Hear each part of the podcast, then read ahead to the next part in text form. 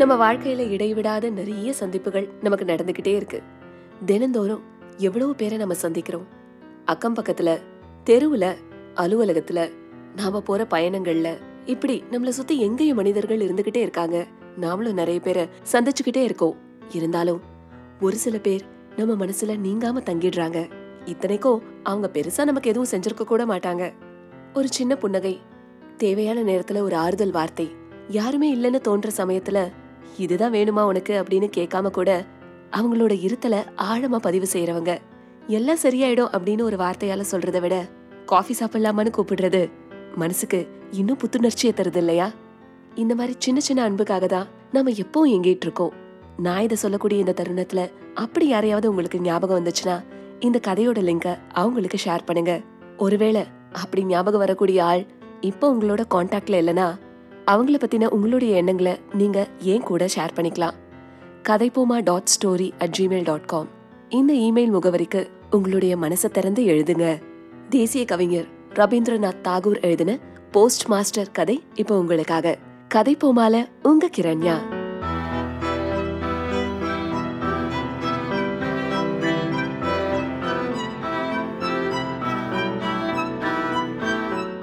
உலப்பூர்னு ஒரு கிராமம். அந்த கிராமத்துல இருக்கிற மக்களை ஒரு மணி நேரத்துக்குள்ள நேரா போய் எண்ணி பார்த்துட்டு வந்துடலாம். ஏன்னா அந்த கிராமத்துல மனுஷங்களை விட மரங்கள் மிருகங்கள் கோவில்கள் தான் அதிகம். அந்த ஊர்ல ஒரு போஸ்ட் மாஸ்டருக்கு வேலை கிடைக்குது. அவரோட ஆபீஸ் ஒரு சாய பட்டறையோடைய வாசல்ல. பட்டறையோட சொந்தக்காரன் வெள்ளக்காரன். அதனால பட்டறைக்கு தேவையான பொருட்களை கடிதாசிகளை அனுப்புறதுக்காக ஒரு போஸ்ட் ஆபீஸ் தேவைப்பட்டது. மேலிடத்துல சொல்லி அந்த வெள்ளக்கார அதிகாரி இந்த போஸ்ட் ஆபீஸ் அங்க கொண்டு வந்தாரு. அதுல நம்ம போஸ்ட் மாஸ்டருக்கு இப்ப வேலை கிடைச்சிருக்கு. போஸ்ட் மாஸ்டரோட சொந்த ஊர் கொல்கத்தா. இந்த குக்கிராமத்துல போய் எனக்கு வேலை போட்டிருக்காங்களேன்னு அவருக்கு ஒரே கவலை. வாசல் கதவு தாண்டி ஹால் மாதிரி ஒரு சின்ன இடம். அதுல ஒரு மூலையில அவருடைய நாக்காலியும் மேஜையும் இருந்துச்சு. அதுக்கு எதிர்த்தாப்புல ஒரு அறை. அவரோட படுக்க தட்டுமுட்டு சாமாலாம் அந்த அறைக்குள்ளதான் போட்டு வச்சிருந்தாரு. அதுக்கு பக்கத்திலேயே இன்னொரு குட்டி ரூம் இருந்துச்சு. அத கிச்சனை யூஸ் பண்ணிக்கிட்டாரு. வாசல்ல கீத்து கொட்டகை போட்ட போஸ்ட் ஆபீஸ் வரவேற்பறை. கொஞ்சம் தள்ளி பாசி பிடிச்ச ஒரு குளம். அந்த குளத்தங்கரையில கிராமத்தோட பொது கழிப்பிடம். அதனால அந்த துர்நாற்றம் வெயில் ஏற ஏற போஸ்ட் ஆபீஸையே நிறைச்சிருக்கும் அத பத்தி அவருக்கு கவலை இல்ல. ஏன்னா அந்த நேரத்துல அவரு லெட்டர் டெலிவரி பண்ண வெளியில போயிடுவாரு. தபால் ஆபீஸ்க்கும் யாரும் பெருசா வரதில்ல. சின்ன கிராமம் தானே. அதனால ஓய்வு நேரத்துல கவிதைகள் எழுதி பழகுவாரு. காத்துல மரங்களோட அசைவு இலைகளோட சலசலப்பு பறவைகள் விதவிதமா பாடுறது மேக கூட்டங்கள் சூரிய உதயம் அஸ்தமனம் மழை பெய்யறது மண் வாசனை இப்படி எதை பத்தி வேணா கவிதை எழுதலாமே. வந்த வரைக்கும் எதுகை மோனையா எழுதலாம். அதுக்கு மேல எதுக்கு இலக்கணம்? இந்த வாழ்க்கை முதல்ல கொஞ்சம் போர் அடிச்சாலும் போஸ்ட் மாஸ்டருக்கு கொஞ்சம் கொஞ்சமா பழக்கமாயிடுச்சு.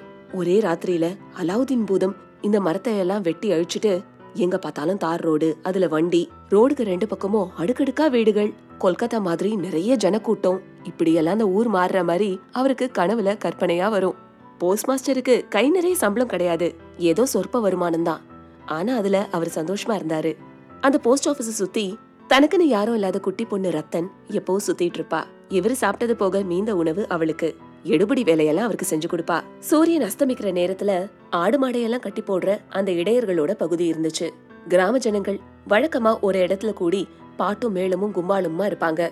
அது அப்பப்ப காதுல விழும். இருட்டுற நேரத்துல தபால் ஆபீஸோட வாசல்ல ஒரு அரிக்கன் விளக்கு தொங்கும். ரத்தன்! கூப்பிட்டீங்களாப்பா? பக்கத்திலேயே வாசல்ல இருந்து பதில் வரும். என்ன பண்ற? விளக்கு ஏத்துறேன்பா சமையல் செய்யணும்ல? எனக்கு முதல்ல இந்த சுருட்டை கொஞ்சம் பத்த வையே. ரத்தன் என்ன பண்ணுவானா அடுப்பு கறிய தனலா ஊதி புகையில சுருட்ட பத்த வைப்பா. அவருக்கு சந்தோஷம் பொங்கும் அப்படியே அவங்களோட பேச்சு தொடரும். ரத்தன் உனக்கு உன் அம்மாவை ஞாபகம் இருக்கா? இல்லப்பா. அம்மாவை பத்தி லேசா ஏதோ கொஞ்சம் நினைப்பு இருக்கு. ஆனா அப்பா பத்தி தான் கொஞ்சம் கூடவே ஞாபகம் இருக்கு. ரத்தனோட அப்பா அம்மாவை விட அவ மேல ஆசையா இருந்தவரு. வேலையில இருந்து சாயந்தரம் வீட்டுக்கு வருவாரு. அப்படி அவர் வரக்கூடிய அந்த மாலை பொழுதுகள் ரத்தனுக்கு நல்லாவே ஞாபகம் இருந்துச்சு.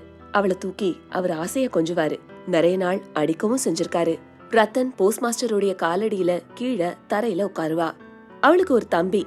குளத்தங்கரையில அவங்க ரெண்டு பேரும் மீன் பிடிக்க உட்கார்ந்ததெல்லாம் அவளுக்கு நினப்பு வரும். ரெண்டு பேர் கையிலயும் ஒரு நீளமான குச்சி. அதோட நுனியில நூலு ஒரு ஊக்கு. அந்த ஊக்குல ஒரு புழு. மீனுக்காக ரெண்டு பேரும் காத்திருப்பாங்க. இருட்ட ஆரம்பிக்கும் போதுதான் எந்திரிப்பாங்க. மீன் பிடிக்கிற பொழுது பூரா அவங்க ரெண்டு பேரும் எதை எதையோ பேசிட்டு இருப்பாங்க. சில சமயம் போஸ்ட் மாஸ்டருக்கு சாயந்தர வேளையில சமைக்க பிடிக்காது. சோம்பேறித்தனமா இருக்கும். அப்பெல்லாம் ரத்தம் தான் உள்ள போய் கறி அடிப்பு மூட்டி அந்த புகைக்கு நடுவுல உட்காந்து சமைப்பா. ரொட்டி சுட்டு தருவா. காலையில செஞ்சது ஏதாவது மீதி இருக்கும். அதையே சேர்த்து ராத்திரிக்கு ரெண்டு பேரும் ரொட்டிக்கு தொட்டுக்கிட்டு சாப்பிடுவாங்க. சில சமயம் மாலை நேரத்துல அந்த வராந்தாவுல ஒரு சாய்வு மேஜை இருக்கும். அதுல உட்கார்ந்து போஸ்ட் மாஸ்டர் தன்னோட சொந்த ஊர் வாழ்க்கைய பத்தி நினைச்சு பாப்பாரு. அவர் ஊர்ல இருக்கக்கூடிய அம்மா தங்கச்சி ஞாபகம் வரும். மனசு கொஞ்சம் வருத்தப்படும். அவங்கள பத்தி யாரோட பேசுறது? இந்த சாயப்பட்ட ஆட்களோடயா? ரத்தம் தான் அவர் என்ன சொன்னாலும் அவருடைய மனக்குமுறல அமைதியா பொறுமையா கேப்பா. அவ வயசுக்கு பாவம் சிலது அவளுக்கு புரியவே புரியாது. இருந்தாலும் தலையாட்டுவா. அவரோட உறவு எல்லாத்தையும் இவளும் அப்பா அம்மா அண்ணா தங்கச்சினே கூப்பிடுவா. ஏதோ ரொம்ப காலம் அவர் குடும்பத்தோடயே வாழ்ந்தது மாதிரி பழகுனது மாதிரி பேசுவா. அவளோட சின்ன மனசுல அவங்கெல்லாம் எப்படி இருப்பாங்கன்னு அவ கற்பனை செஞ்சு வச்சிருந்தா. ஒரு மத்தியானம் குட்டோ குட்டுன்னு மழை.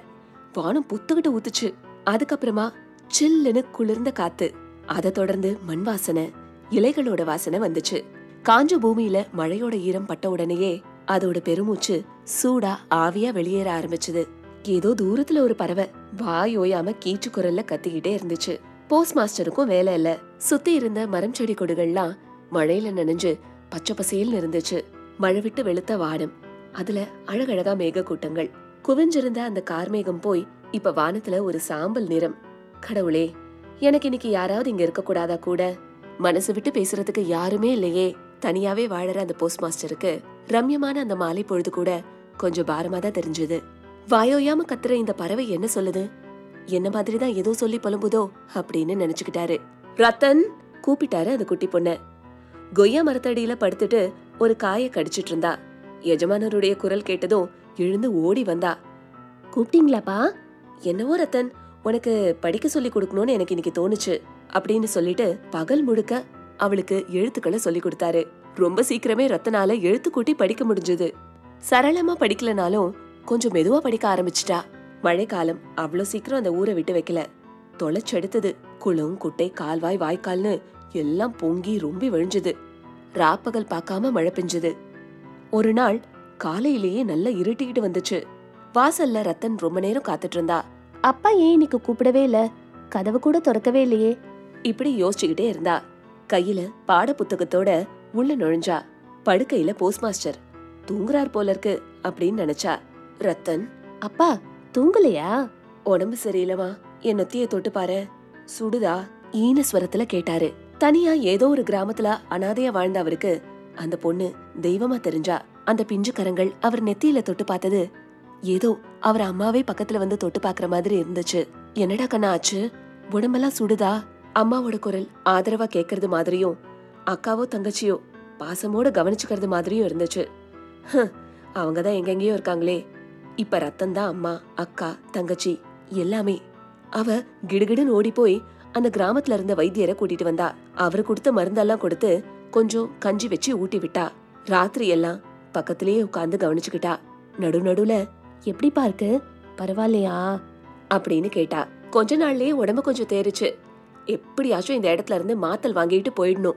இந்த பொட்டல் காட்டுல இனியும் காலம் தள்ள முடியாது. கொல்கத்தாவுக்கு கடுதாசி போட்டாரு. எனக்கு உடம்பு சரியில்லை. மாத்தல் வேணும். என்னால இங்க இருக்க முடியல அப்படின்னு கெஞ்சி எழுதியிருந்தாரு.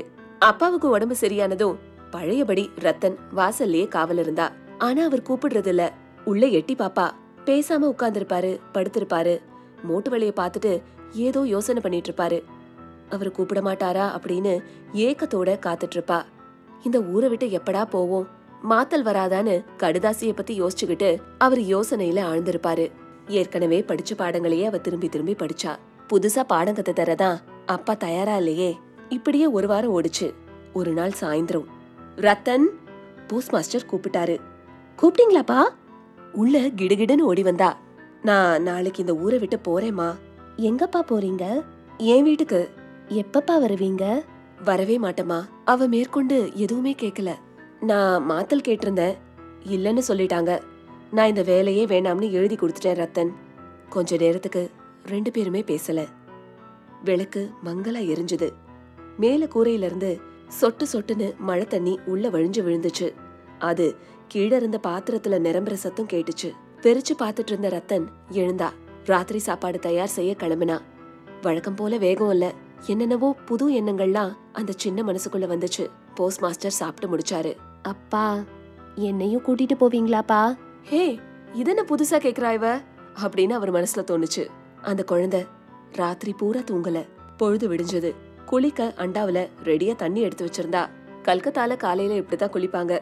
கிராமத்துல குளிக்கணும் அப்படின்னு சொன்னா ஆத்துல தான் போய் முழுகணும். எப்ப கிளம்புறீங்க அப்படின்னு அவ கேட்கவே இல்ல. இருந்தாலும் சூரிய உதயத்துக்கு முன்னாடியே அண்டாவுல தண்ணி நிரப்பி வச்சிருந்தா. போஸ்ட் மாஸ்டர் வந்து குளிச்சாரு. ரத்தன்! சத்தம் போடாம உள்ள வந்தா. அவரை ஏறெடுத்து பார்த்தா. நான் இங்க இருந்து போறத பத்தி நீ கவலைப்படாத. இங்க எனக்கு அப்புறம் வர போஸ்ட் மாஸ்டர் கிட்ட நான் உன்னை பத்தி சொல்றேன். சரியா? ஏனோ இந்த வார்த்தைகள் அவளுக்கு ஆறுதல் தரல. அவரு நிறைய வாட்டி அவளை திட்டிருக்காரு. அப்பெல்லாம் கூட அவ கோச்சுக்கிட்டது கிடையாது. அவளுக்கு அது வலிச்சதே இல்ல. இப்ப இந்த தன்மையான வார்த்தைகள் கூட அவ இதயத்தை வெடிக்க வைக்கிற மாதிரி இருந்துச்சு. வாய் விட்டு அழுதா. என்னை பத்தி யார்கிட்டயும் சொல்ல வேணாம்ப்பா. நானும் இனிமே இங்க இருக்க மாட்டேன். போஸ்ட் மாஸ்டர் சிலையா நின்னாரு. ரத்தன் இதுவரைக்கும் இந்த மாதிரி பேசி அவர் பார்த்ததே கிடையாது. அந்த நேரம் பார்த்து புது போஸ்ட் மாஸ்டர் வந்தாரு. இவரு பொறுப்பையெல்லாம் அவர்கிட்ட ஒப்படைச்சிட்டு அங்கிருந்து கிளம்பினாரு. ரத்தன் அவர் கையில ஒரு கவர் அத ரத்தன் கிட்ட நீட்டினாரு. அதுல அவருடைய ஒரு மாச சம்பளம் இருந்துச்சு. இது உனக்கு கொஞ்ச காலம் உதவுமா வச்சுக்கோ. ரத்தன் அவர் கால்ல அழுதுகிட்டே விழுந்தா. அப்பா கெஞ்சி கேட்டுக்கிறேன்ப்பா. எனக்கு எதுவும் தராதீங்க. என்ன பத்தி கவலைப்படாதீங்கப்பா. அப்படின்னு ரத்தன் அழுதுகிட்டே வெளியில ஓடி போயிட்டா. ஒரு பெருமூச்சு விட்டாரு. தன்னோட பெட்டி படுக்கையை தூக்கிக்கிட்டு கொடைய தோல்ல மாட்டிக்கிட்டு கிளம்பினாரு. படகுல ஏறணும்.